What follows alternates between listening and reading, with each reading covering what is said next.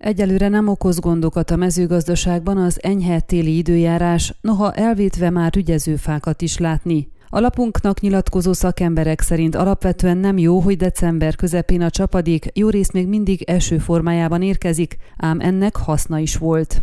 Ahogyan az az utóbbi években már egyre megszokottabb, meglehetősen enyhe időjárással köszöntött be a tél, Hargita megye jó részén hó sem esett még, helyette eső áztatja a földeket, a hőmérséklet pedig csak ritkán csökken fagypont alá, sokkal gyakoribbak az 5-6, sőt 8-10 Celsius fokos nappali hőmérsékletek. Csíkszékről, virágzófáról is kaptunk fotót, ám az általunk megkérdezett mezőgazdasági szakemberek szerint ez elszigetelt eset lehet, még a korai virágzású gyümölcsfák esetében esetében sem jellemző, hogy az enyhe időjárás kicsalogatta volna azokat a mély nyugalmi állapotból. Annyira nem enyhe az időjárás Hargita megyében, hogy nagy gondot okozzon, válaszolt a kérdésünkre Ronfeld Zsolt, a Hargita megyei mezőgazdasági igazgatóság vezetője. Ez érvényes a gyümölcsfákra is, nem olyan magas a hőmérséklet, hogy az problémát okozzon. Székelyudvarhely környékén, ahol nagyobb gyümölcsösök vannak, ugyanakkor még jelentősebb fagy sem volt a tél kezdete óta, jegyezte meg.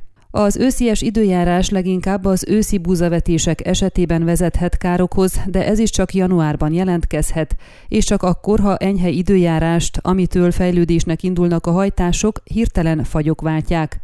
Kárt tehát nem okoz a mostani időjárás, de jót sem tesz, hiszen az volna a jó, ha hótakaró borítaná a földeket, mondta Ronfeld Zsolt. A megyei mezőgazdasági igazgatóság vezetője szerint elszigetelt eset lehet az, ha most egy favirágzásnak indul, esetleg egy ház közelében álló fa esetében történhet ez meg, ugyanis ott több hő éri, de mint mondta, normális esetben ez nem fordulhat elő. Hasonló véleményen van Székely Csaba Nyikómalonfalvi gyümölcs termesztő is, aki szerint a mostani hőmérsékletek legfeljebb valamilyen díszfafajtának elegendő a virágzáshoz. Akármilyen enyhe idő is van most decemberben, esetleg lesz még január derekán túlig is, az úgynevezett mély nyugalmi állapot még a korán fakadó rügyezőfák esetében is egy olyan nyugalmi időszakot jelent, hogy bármilyen időjárás esetén is ebben az állapotban maradnak a fák.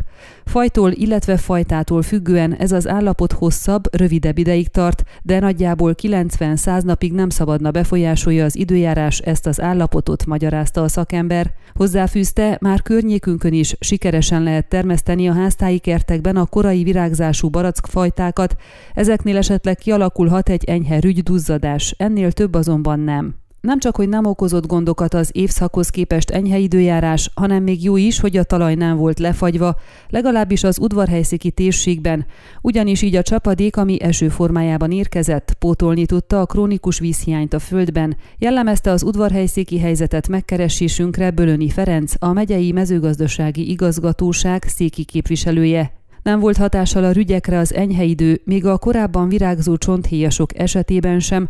A mostani hőmérséklet hatására legfeljebb egy-egy orgonafa, ami jellemzően korán virágzik tavasszal, indulhat virágzásnak most, ha például egy ház mellett áll, amelynek az oldalán megütközik a napmelege, vélekedett. Jövő héttől már fagyokat prognosztizálnak a meteorológusok, de a szakember szerint ez sem okoz majd problémákat, mert éjszaka azért annyira lecsökkent a hőmérséklet eddig is, hogy nem indult újra a netfkeringés a növényekben. Ön a Székelyhon aktuális podcastjét hallgatta. Amennyiben nem akar lemaradni a régió életéről a jövőben sem, akkor iratkozzon fel a csatornára, vagy keresse podcast műsorainkat a székelyhon.pro portálon.